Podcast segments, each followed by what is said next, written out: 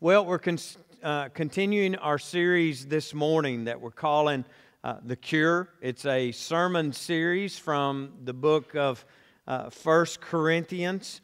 And what we're seeing is that the issues that Paul uh, is addressing here in this letter that he wrote to the church in Corinth uh, are very similar to a lot of the issues that churches are facing today in the world that we live in and the culture that we're in.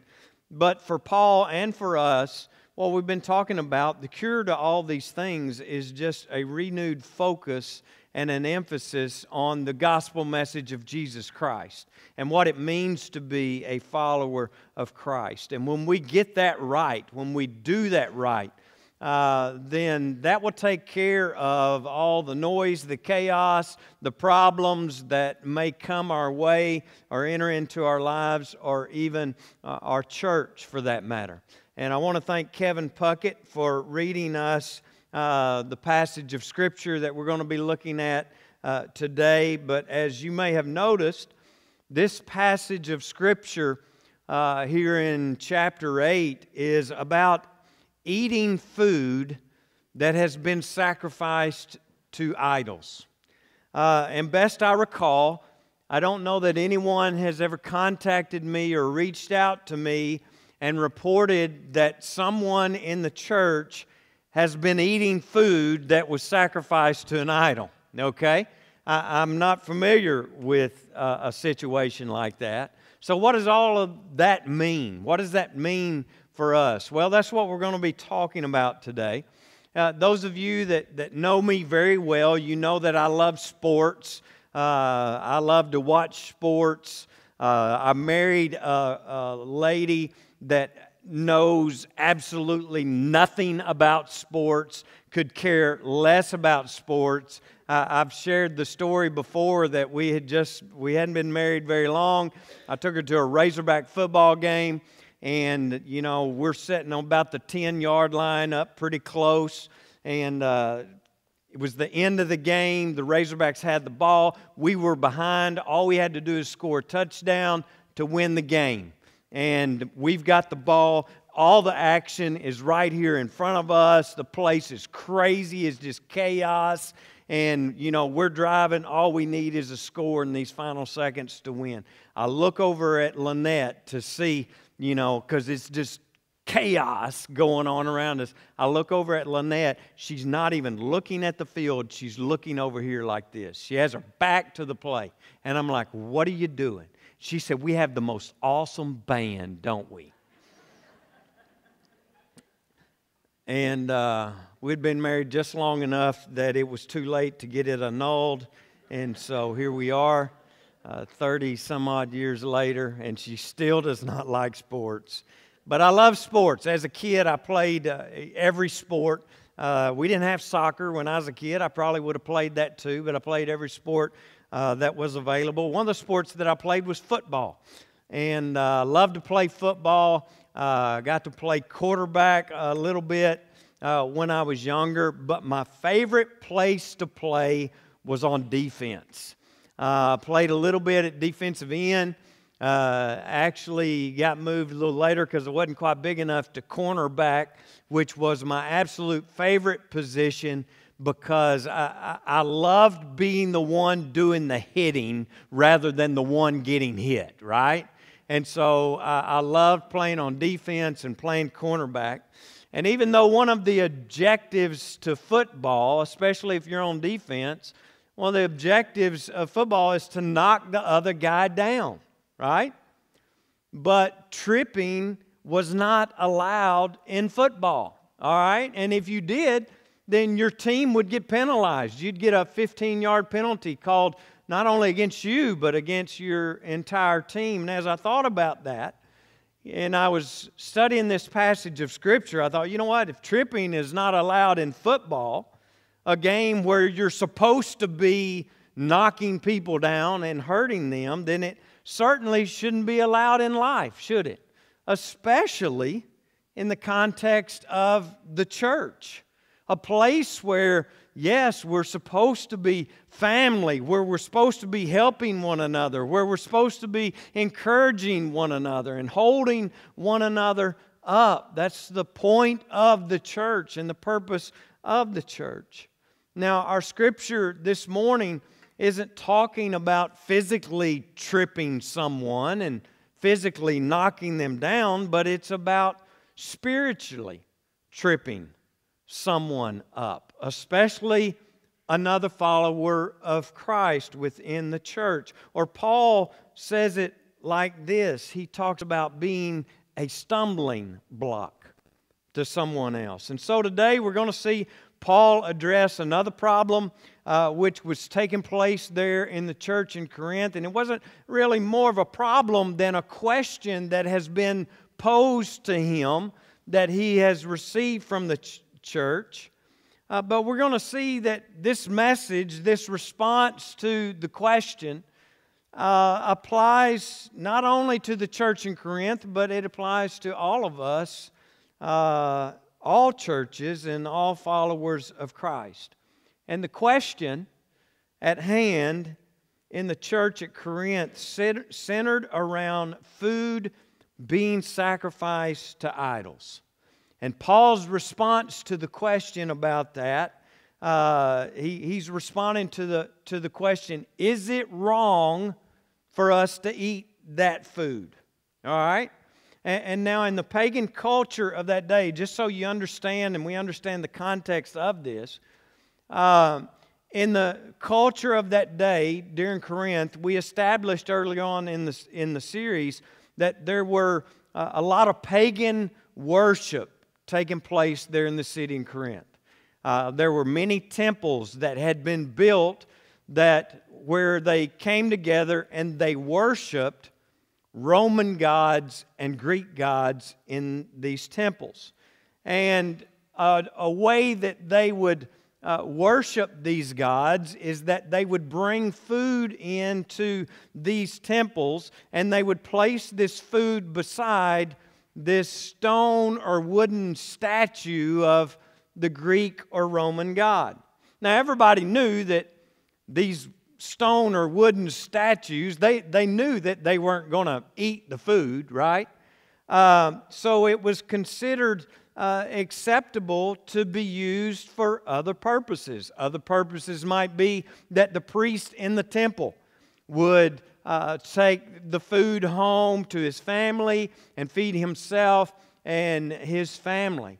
They also uh, would invite other people in. It was almost kind of like a, a, church potluck, right? And people would come in uh, and eat as a form of worship to these pagan gods. Just another reason that we should not have potlucks in the church. It's a pagan act of worship, you know. Um, but often, you know, the, uh, there would be this food left over. And so the priest would take this food uh, to the market and they would sell this food in the marketplace where people were coming to buy their groceries. And so the question came up in the church is it wrong to buy this food? And is it wrong to eat this food? And if we were to buy some of this food in the market and we were to eat it, would that mean that we are participating in this pagan worship?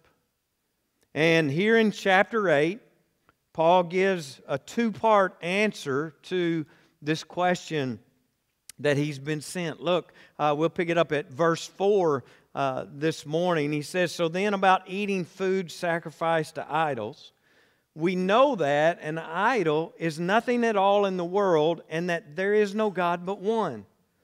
For even if there are so called gods, whether in heaven or on earth, as indeed there are many gods and many lords, yet for us there is but one God the Father, from whom all things came and for whom we live.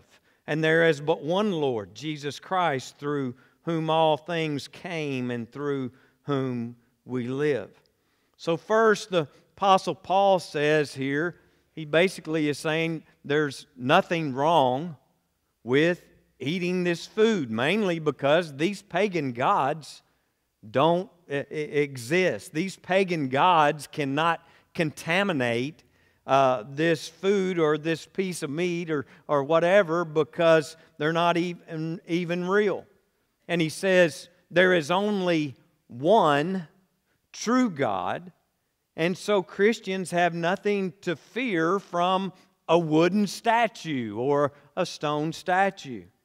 And I'm sure some of them, and probably even some Christians today, might say, well, you know, wait a minute, Paul. Of course, these statues don't have any power, but isn't the worship of these pagan gods wrong? Isn't the worship of these statues demonic uh, in nature?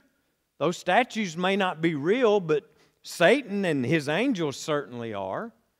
And so, would it really be okay to eat food that had been offered to Satan. And in chapter 10, you see that Paul, he basically kind of agrees with that thought process, but he's not contradicting what he's saying here in chapter 8. In chapter 10, he clearly discourages followers of Christ and Christians from participating in worldly worship and pagan worship by actually going to those temples of idols and, participating in the worship and eating the food as an act of worship there in the temples, like some were doing. But here in chapter 8, what he's doing is specifically addressing the question as it pertains to purchasing the food in the market and eating it. Okay? Because in all reality, in the market, they may or may not have known where this food actually came from that they were buying. And the food, you know, could not actually be demon possessed. It was perfectly safe to eat. So that's all well and fine. But we don't buy our food at a market like that, do we? That might have come from the worship of idols. We don't have that as far as we know uh, as an issue in the church. So, how does this apply to us today? Well, I think there are some parallels that we can draw to the world that we live in, the culture that we're a part of, and some things that we're seeing in the uh, current church. Um, and we'll, we're going to get to that in just a minute, but I want to continue on here in verse 7 and continue to look at what Paul says here. He says, But not everyone possesses this knowledge. Some people are still so accustomed to idols that when they eat sacrificial food, they think of it as having been sacrificed to a god, and since their conscience is weak, it is defiled. But this is really not a big deal, he says, because he goes on to say, But food does not bring us near to God. We are no worse if we do not eat, and no better if we do. Okay? Our spiritual health, or how good of a Christian that someone is does not depend on whether or not they choose to eat this food that may have set beside an idol. All right? But there is a problem that Paul was concerned about, and that's the tripping up of another follower of Jesus or another Christian. Look at verse 9. He says, Be careful, however that the exercise of your rights does not become a stumbling block to the weak. So, how could we trip someone up? How could we be a stumbling block? Well, look at verse 10. For if someone with a weak conscience sees you with all your knowledge eating in an idol's temple, won't that person be emboldened to eat what is sacrificed to idols also? So, this weak brother or sister for whom Christ died is destroyed by the knowledge that you have. So, let me try to give you a scenario of what this might have looked like. All right? Let's say that John invites James over for a steak dinner and they're sitting down to eat this steak, and James asks, Hey, John, where'd you get this steak at? And John replies, Well, I got it down at the market. It was actually on sale. and uh, I picked it up at the market this morning. And James responds to him Are you not afraid that it might be meat that was offered to an idol in one of the pagan temples in town? And John says, "Oh yeah, I'm you know I'm I'm sure it probably was. That's why it was reduced and I got such a good deal on it." But it, it's no big deal. What what you eat really can't affect you spiritually, and so it, it's okay to eat this. This meat can actually hurt you. And so John and James enjoy their steak dinner together. But not really.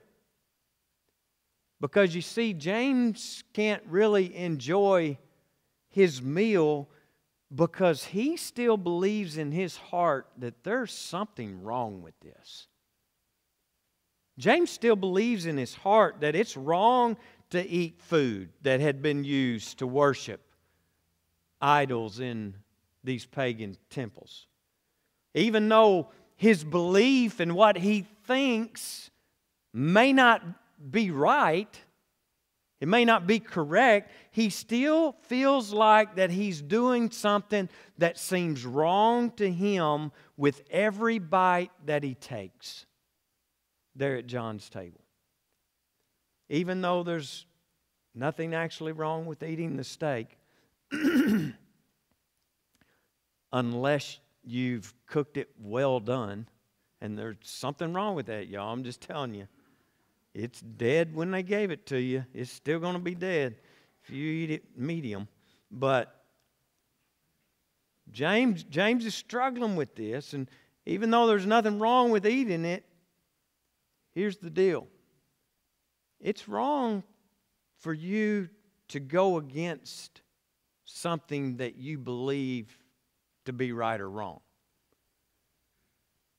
Because by doing that, you're going against what you believe God wants you to do. Now, we might think, if you're very familiar with Paul's writings, you might think that Paul would actually scold someone like James for even eating the steak that if he thought that it was wrong thing to do because Paul addresses that. He spoke to, uh, you know, this similar situation in, in other writings that we find in the New Testament. But instead, in this situation,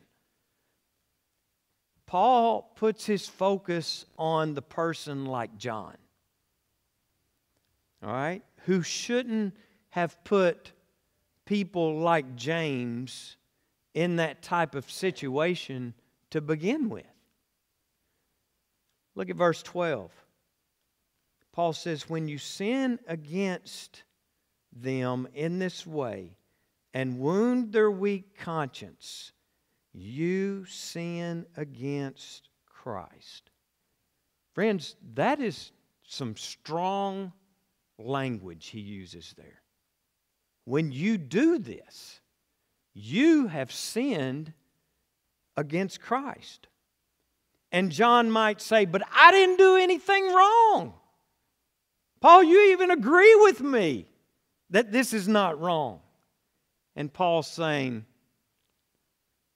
You have the knowledge of what is right and wrong, but actually you didn't handle this situation correctly. You weren't thinking about your brother James. You weren't thinking about your brother in Christ, and it led him to do something that he felt was wrong. Paul's saying here that he was putting his knowledge before the love of his brother Paul spoke of this at the beginning of this chapter when he said in uh, verses 1 through 3, he said, We know that we all possess knowledge, but knowledge puffs up, while love builds up. Those who think they know something do not yet know as they ought to know. But whoever loves God is known by God. Paul's saying the right attitude, the attitude of love, that this is the cure for all the issues. This is the cure for the problems of this world in how we live. And Paul goes on to close out this chapter in verse 13. He says, Therefore, if what I eat causes my brother or sister to fall into sin, I will never eat meat again, so that I will not cause them to fall. Paul's saying it's best that you give up your rights to limit your own freedom in order that we don't trip up someone else. Our brothers or sisters, our sons, our daughters, our grandchildren. He's saying this is an attitude of love. This is an attitude of being humble. So we have this whole issue of how to deal with food that's been sacrificed to idols. We've got that all resolved now. Don't you feel better? But what does this mean for us today in the world that we live in, in our church? What can we take away from this? Well, first and foremost, we need to make sure that we're not tripping up someone else and causing them to stumble because we should love others first and foremost. In other words, we should never act in a way that might cause someone else to stumble. We should never live our life in such a way that it causes someone else to stumble. Now, that's probably not going to be by serving a steak that has been sacrificed to an idol. But what are some ways that this might happen? How might this look today?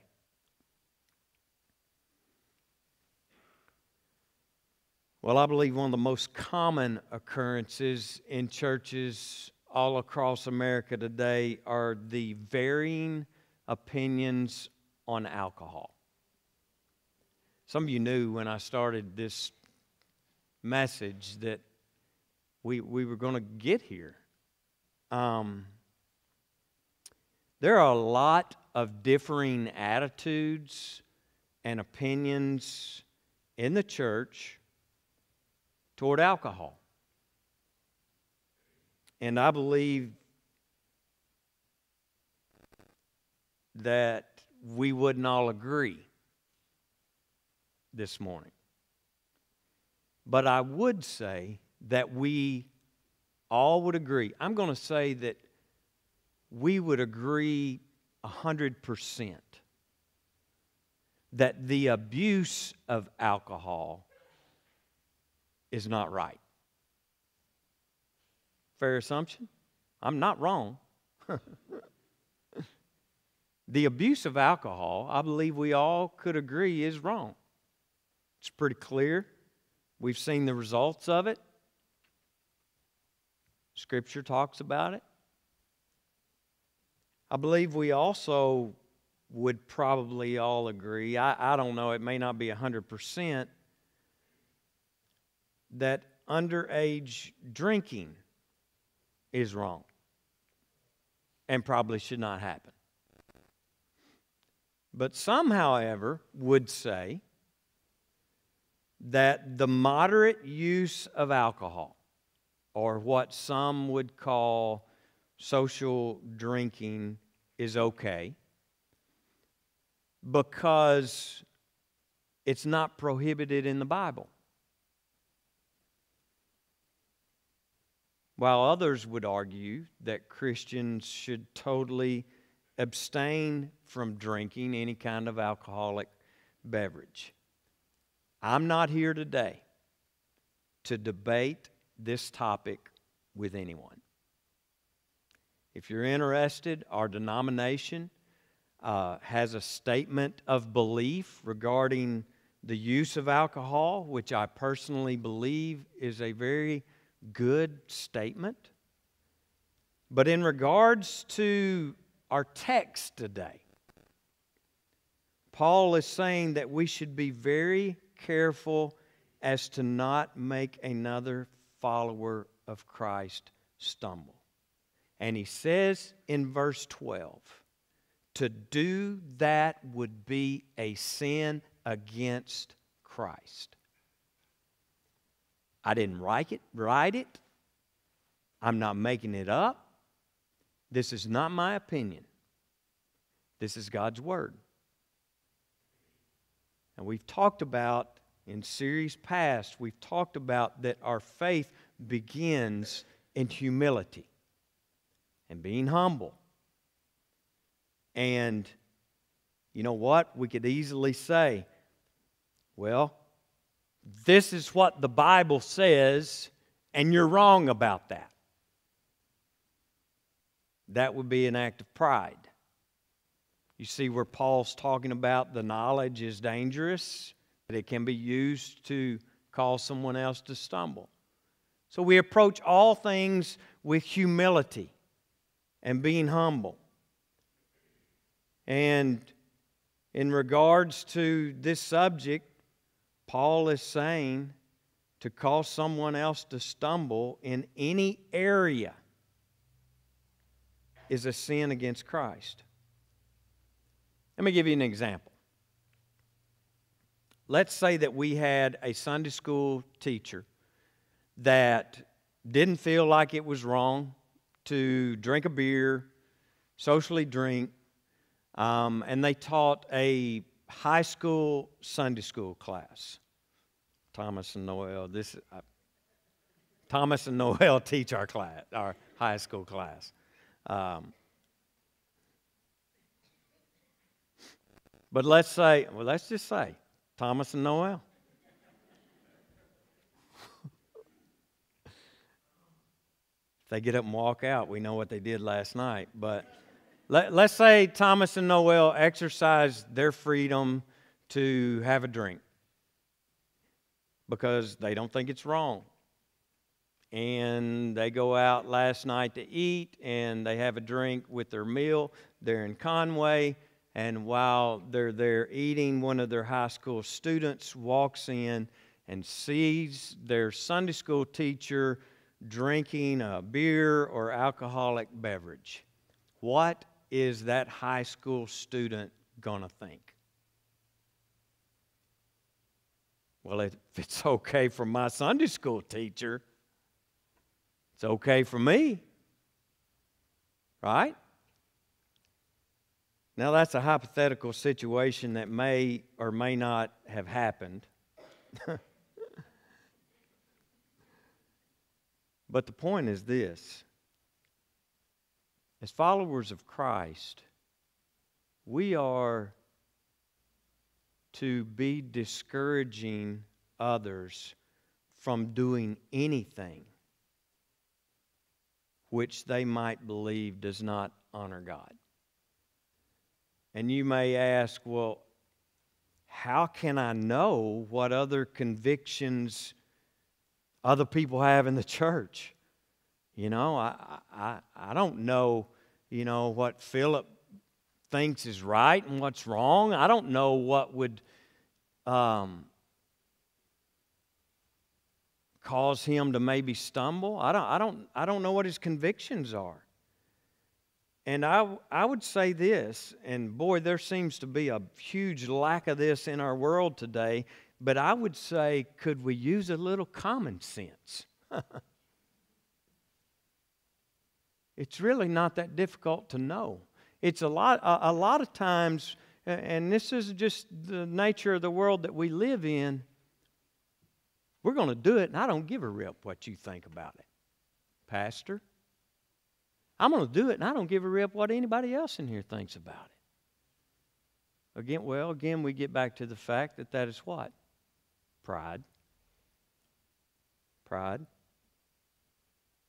Let's say, for instance, I stood up here today and I said, okay, I give in. I'm, I'm, I'm tired of battling it. I, you know, you're right. You've convinced me.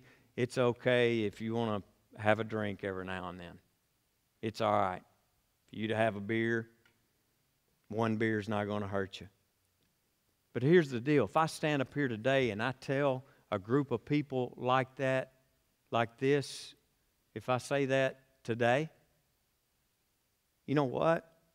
I don't know if there's someone around me here today or watching this online who may be prone to addictions. And one beer leads to two, and two beers lead to six, and six beers lead to a life of bondage and destruction. And you're like, oh, Steve, you're, you're being kind of, hey, let me tell you something. If you don't believe that alcohol can hold people in bondage and destroy lives and destroy families, you've not been here on a Sunday that Renewal Ranch was here. They've been here every year since I've been the pastor. Every single year that they come, I know someone in the group that I either went to school with, that I went to church with as a kid, or somebody out of this church.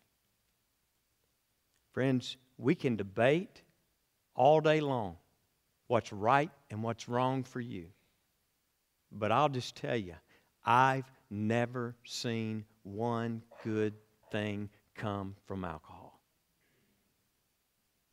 And some of you are like, I ain't coming back. Well, ain't nothing I can do about that. All I can tell you is what God's Word says. And the truth of the matter is this Paul says, don't be a hindrance to somebody else, don't be a stumbling block to somebody else.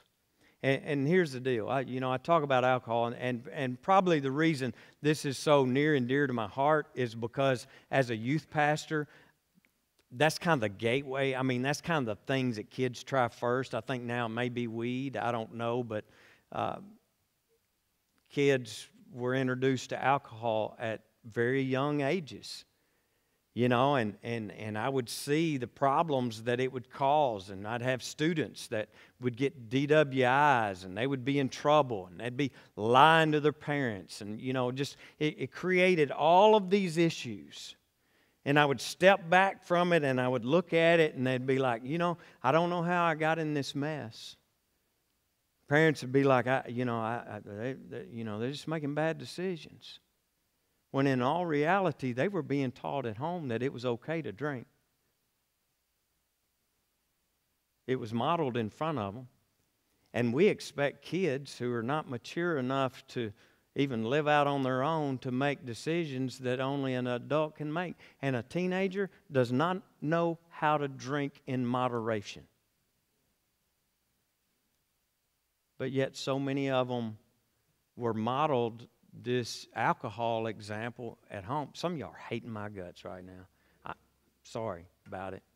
I'm just telling you what I've seen and what I've experienced. It's not just alcohol. There are so many things right now. Alcohol is the low hanging fruit. Y'all knew I was going there. You know where I'm going next? Some of that, ooh, I almost said a word I probably shouldn't have said some of that junk that you watch on TV. You're creating stumbling blocks for your children by allowing some of that smut and filth on our television sets. And we're just sitting there watching it like it's all good stuff. The point in our text is that even if you're convinced that there's nothing wrong with you watching a particular television show, you need to be careful that you don't trip somebody else up. And that person that you're tripping and is going to be stumbling out of the house one of these days is your child. People are getting up, walking out all over the room. I don't even, I, I need to wrap this up before we don't have a church left. Mm. You may really enjoy watching movies. I mean, my wife, she loves movies. I'm not saying there's anything wrong with watching movies, but I would say don't invite another Christian over to your house to watch a movie if it has scenes or language in it that may be offensive to that person. Here's the deal It's not our job to change somebody else's conscience. Again, we may go, You're a nut to think that's wrong, right? It's not our job to change someone else's conscience or their convictions. If someone here this morning thinks that it is absolutely wrong for them to go out and eat on a Sunday, because they believe with all their heart that Sunday is a day to be set aside to be holy and that no one is supposed to work. And by us going and eating at a restaurant, then it's causing somebody else to have to work, and they just don't feel right about that. It's not our place to convince them that they're dumb, right? It's not our place to try to convince them that they're, they're thinking all wrong about that, that that's not how they, they ought to think. We need to leave the shaping of someone's conscience and their convictions up to God. Amen?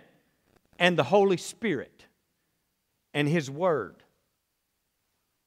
And I'll add this just because you think that something is not wrong for you doesn't mean that what you think is right necessarily lines up with God's Word. So be careful about that because we may believe that we're right as rain about this, but that may not line up with what God's Word says.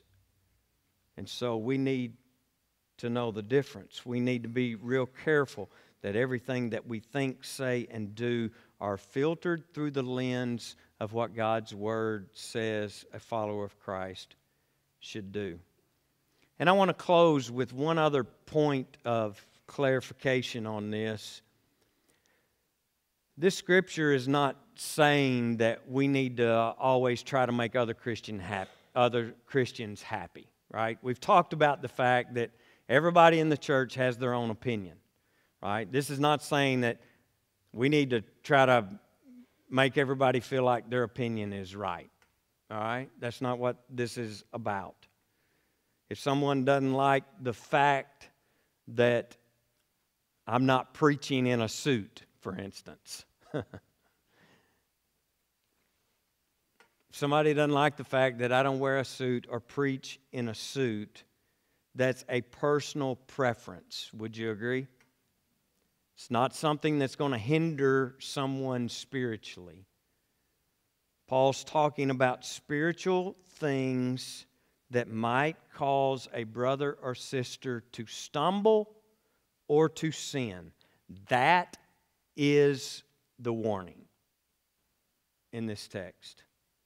The spiritual welfare of a brother or sister in Christ is more important than any right that we might want to exercise. All of us who are in Christ are brothers and sisters. And y'all, that's not just a label that we use in church, that's a spiritual reality. If we've accepted Christ, and washed by the blood. We've been adopted into God's family, and that makes us brothers and sisters. That's not just some fancy language that we use here in the church to set us apart from everybody else. And Paul is warning us here don't trip up another brother or sister in Christ, but instead help them. You build them up you love them, you encourage them, you come along beside them, and you walk this journey together. Friends, there, there is not anything more important to us than our relationship with God. But boy, a second to that would have to be the family of God. The family of God is so important and loving and living that out together and building up and encouraging and not being a stumbling block, but being a helping hand to help people when they do stumble. Friends, that is the cure for the world that we live in today. And some of you are sitting there thinking, you know what? I am not the poster child for the church. I, I am not the one that people ought to be looking to for an example of what to do, right? I get that. I don't want to be that either. But, friends, here's the reality you profess to be a Christian, which says to the world, I am Christ like. We may not like the fact that people are watching us, but you know what? People are watching us. What do they see? Do they see somebody that looks just like the rest of the world? Or do they see someone that does look like Christ and loves like Christ and cares about others and don't want to cause somebody else to stumble in their walk or on their journey? Friends, I, I don't enjoy preaching some of this stuff some days any more than you like hearing it. But again, like I said, I didn't write the Word of God, I've just been asked to share it.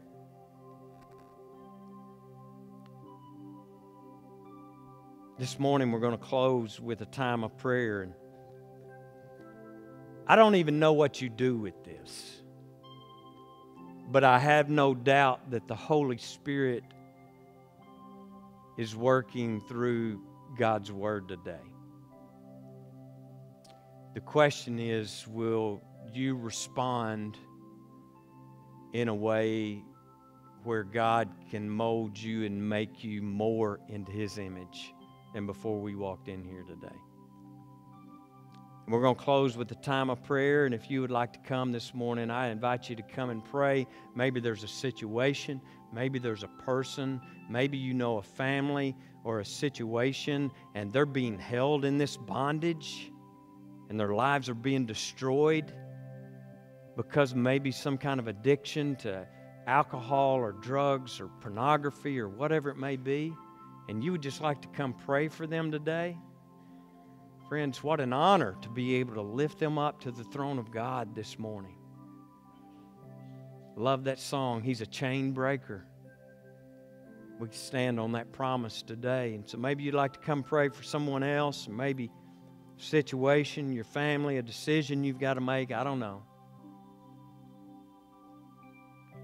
But we'll close together this morning as our family comes together and joins one another in prayer today.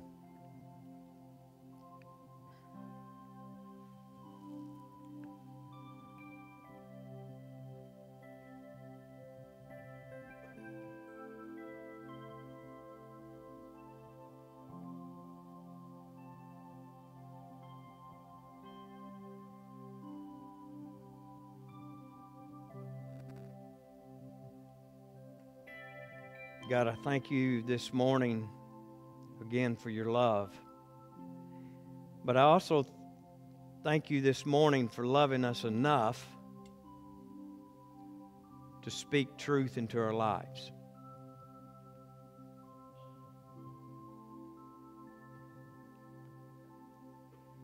And I know that's hard sometimes, and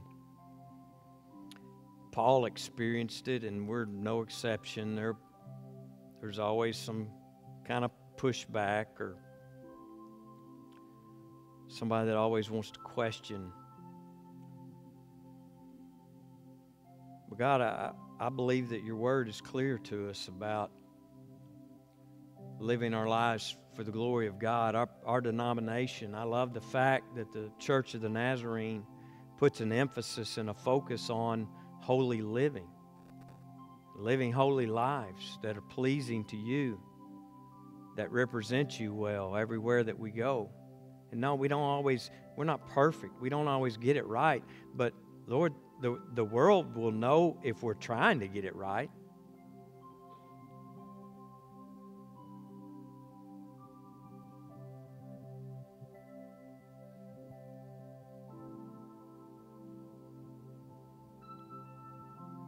God, I know that folks struggle with a lot of things in their life, and I thank you for the help that comes from your Holy Spirit. You uh, promised us a power and a helper to help us overcome the things that we struggle with. And God, there are some folks here today that are lifting up a loved one, a friend, someone that they know that's been held in bondage to something of this world. So, God, I join them in their prayer that they would break free from that bondage. I know I've seen firsthand countless times the destruction that can come from a, from a purely innocent um, act that began it all can lead to years and years of bondage and destruction. So, God, I pray for those that struggle in these areas and with these things, God, that they would just sense your help and your strength in their life and in their situation. Be with us, God, to help us come alongside those people instead of writing them off or turning them away or shunning them. God, that we would come along beside them and be encouragers, holding them up, carrying them. Uh, uh, sometimes that requires a lot of grace, a lot of grace, and a lot of forgiveness. But good grief, look at how much grace and forgiveness has been extended to me and has been extended to all of us. And we're your children. That makes us grace extenders and people who will extend forgiveness, people who will love. God, I know that your Holy Spirit is working in this place today. I, I, I don't know. I don't know what you do with this, but I know that through your word, your spirit works. So I'm trusting you today with that. I'm trusting that your spirit is working. God, I pray that in my own life, that I wouldn't be a hindrance or stumbling block to anyone. Help me to know if there's something that's not pleasing to you, that, um, you know, your word's like a knife, a sharp knife, and sometimes it just has to cut out the cancer so that the cancer don't consume and kill and destroy. Guys, we go out from this place and we think about the fact that people are looking for Christ, they need Christ. I pray that they would see Christ in and through me, in and through the church. People would be drawn to you because of the life that they see us trying to live in you and with you. So, God, I, again, I love you. Thank you for loving us enough to guide us and steer us and work in our hearts, work in our minds, work in our lives. You never give up, you never stop. Thank you for that. Thank you for your son, Jesus. And it's in his powerful name that we pray and ask these things today. Amen. I love you guys more than you will ever know. God bless you.